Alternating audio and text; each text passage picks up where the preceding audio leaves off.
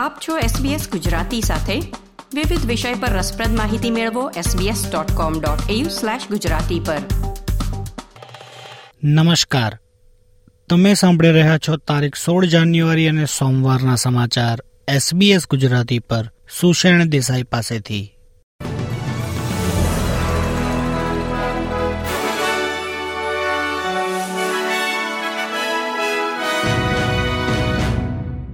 આજના મુખ્ય સમાચાર.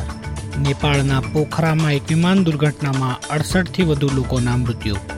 ન્યૂ સાઉથ વેલ્સમાં આજથી સ્ટેમ્પ ડ્યુટીના સ્થાને લેન્ડ ટેક્સની પસંદગી કરી શકાશે.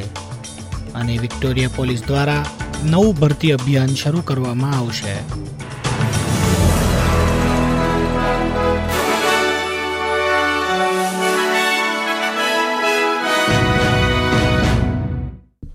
હવે સમાચાર વિગતવાર.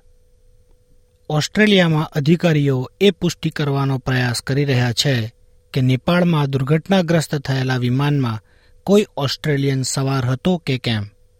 જેમાં અત્યાર સુધીમાં ઓછામાં ઓછા અડસઠ લોકોના માર્યા ગયા હોવાના સમાચાર છે.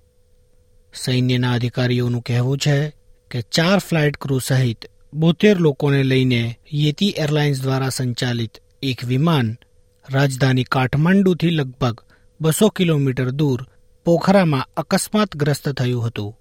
મુસાફરોમાં દસ વિદેશી નાગરિકો હોવાનું પણ માનવામાં આવે છે. અને એવા અહેવાલો છે કે મુસાફરોની સૂચિમાં એક ઓસ્ટ્રેલિયન પણ સામેલ હોઈ શકે છે. પરંતુ department of foreign affair and trade દ્વારા હજુ સુધી તે અહેવાલની પુષ્ટિ કરવામાં આવી નથી. દુર્ઘટનાના કારણની તપાસ પણ શરૂ કરી દેવામાં આવી છે. તેનું કારણ શું હતું અને દુર્ઘટના સમયે હવામાન સ્પષ્ટ હતું કે કેમ, તેના કોઈ તાત્કાલિક સંકેતો મળ્યા નથી. છેલ્લા બે મહિનામાં ન્યૂ સાઉથ વેલ્સમાં પ્રોપર્ટી ખરીદનારાઓ હવે ન્યૂ સાઉથ વેલ્સ સરકારની લેન્ડ ટેક્સ યોજના હેઠળ સ્ટેમ્પ ડ્યુટીના બદલે વાર્ષિક લેન્ડ ટેક્સની પસંદગી કરી શકે છે અને આમ કરવા માંગતા ઘર માલિકોને તેમની સ્ટેમ્પ ડ્યુટી બે અઠવાડિયામાં રિફંડ કરી દેવામાં આવશે.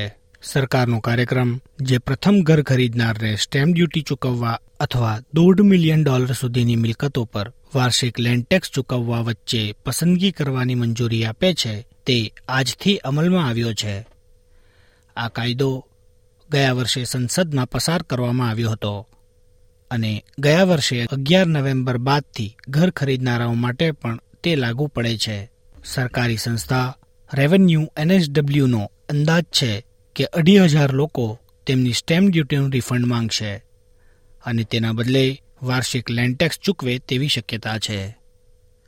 સરકાર વચન આપી રહી છે કે દસ દિવસમાં રિફંડની પ્રક્રિયા પૂર્ણ કરવામાં આવશે. વિક્ટોરિયન પોલીસ દળ એક વિશાળ ભરતી અભિયાન શરૂ કરવાની આરે છે.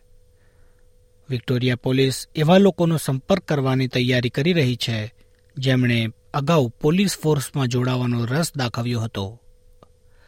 નવી ભરતી કરવા માટે વિક્ટોરિયા પોલીસ ભૂતકાળમાં થયેલ કારકિર્દી માહિતી સત્રો અથવા પોલીસ ફિટનેસ ટેસ્ટ દ્વારા ભેગી કરાયેલ માહિતીનો આધાર લઈ રહ્યા છે. જેમણે પણ ભૂતકાળમાં પોલીસ ફોર્સમાં જોડાવા માટેની અરજી કરી હતી અને પોલીસ ફોર્સમાં જોડાતા ચૂકી ગયા હતા તેવા ઉપરાંત જેમણે પોતાની અરજીઓ પાછી ખેંચી હતી તેમનો પણ સંપર્ક કરવામાં આવી શકે છે. પોલીસ કુલ ચાલીસ હજારથી વધુ લોકોનો સંપર્ક કરે તેવી અપેક્ષા છે. નવા આંકડાઓ સૂચવે છે કે ઓસ્ટ્રેલિયાનું શ્રમ બજાર જી સેવન દેશોમાંના કોઈપણ દેશો કરતાં વ્યાજ દરમાં વધારા અને નબળી આર્થિક સ્થિતિ માટે વધુ સ્થિતિસ્થાપક સાબિત થયું છે. ઓસ્ટ્રેલિયન બ્યુરો ઓફ સ્ટેટિસ્ટિક્સના વિશ્લેષણ એવું દર્શાવે છે કે મે બે હજાર બાવીસ અને નવેમ્બર બે હજાર બાવીસ વચ્ચે United States, France, Italy, Germany, Canada, Japan અને યુનાઇટેડ કિંગડમ કરતાં ઓસ્ટ્રેલિયામાં રોજગારમાં વધારે વૃદ્ધિ નોંધાઈ છે. આ પૃથક્કરણમાંથી એવો નિષ્કર્ષ પણ કાઢવામાં આવ્યો છે કે છ મહિનામાં બે લાખ ચોત્રીસ હજાર વધુ લોકોને નોકરી મળી. આમ, બાંધકામ, રિટેલ, મકાન અને ખાદ્ય સેવાઓ ઓસ્ટ્રેલિયામાં રોજગારને ઉછાળા તરફ દોરી ગઈ.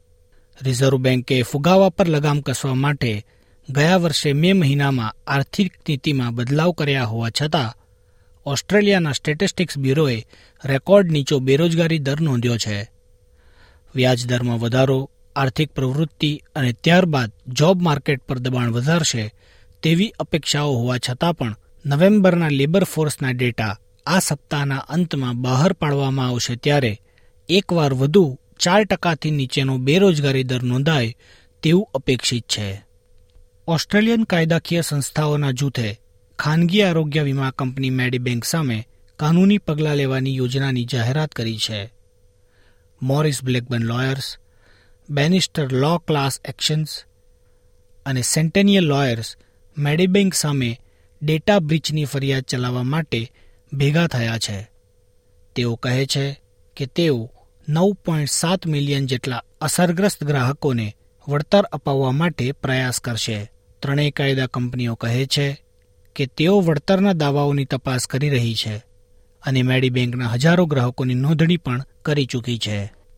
લાખો વર્તમાન અને ભૂતપૂર્વ ગ્રાહકોના ડેટાને ઓક્ટોબરમાં હેક કરવામાં આવ્યો હતો.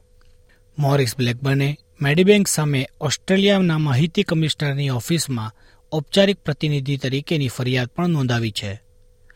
પરંતુ સહકાર કરાર હેઠળ આ ત્રણેય કંપનીઓ હવે ડેટા ભંગથી પ્રભાવિત લોકો માટે ભેગા થઈને વળતર માંગશે.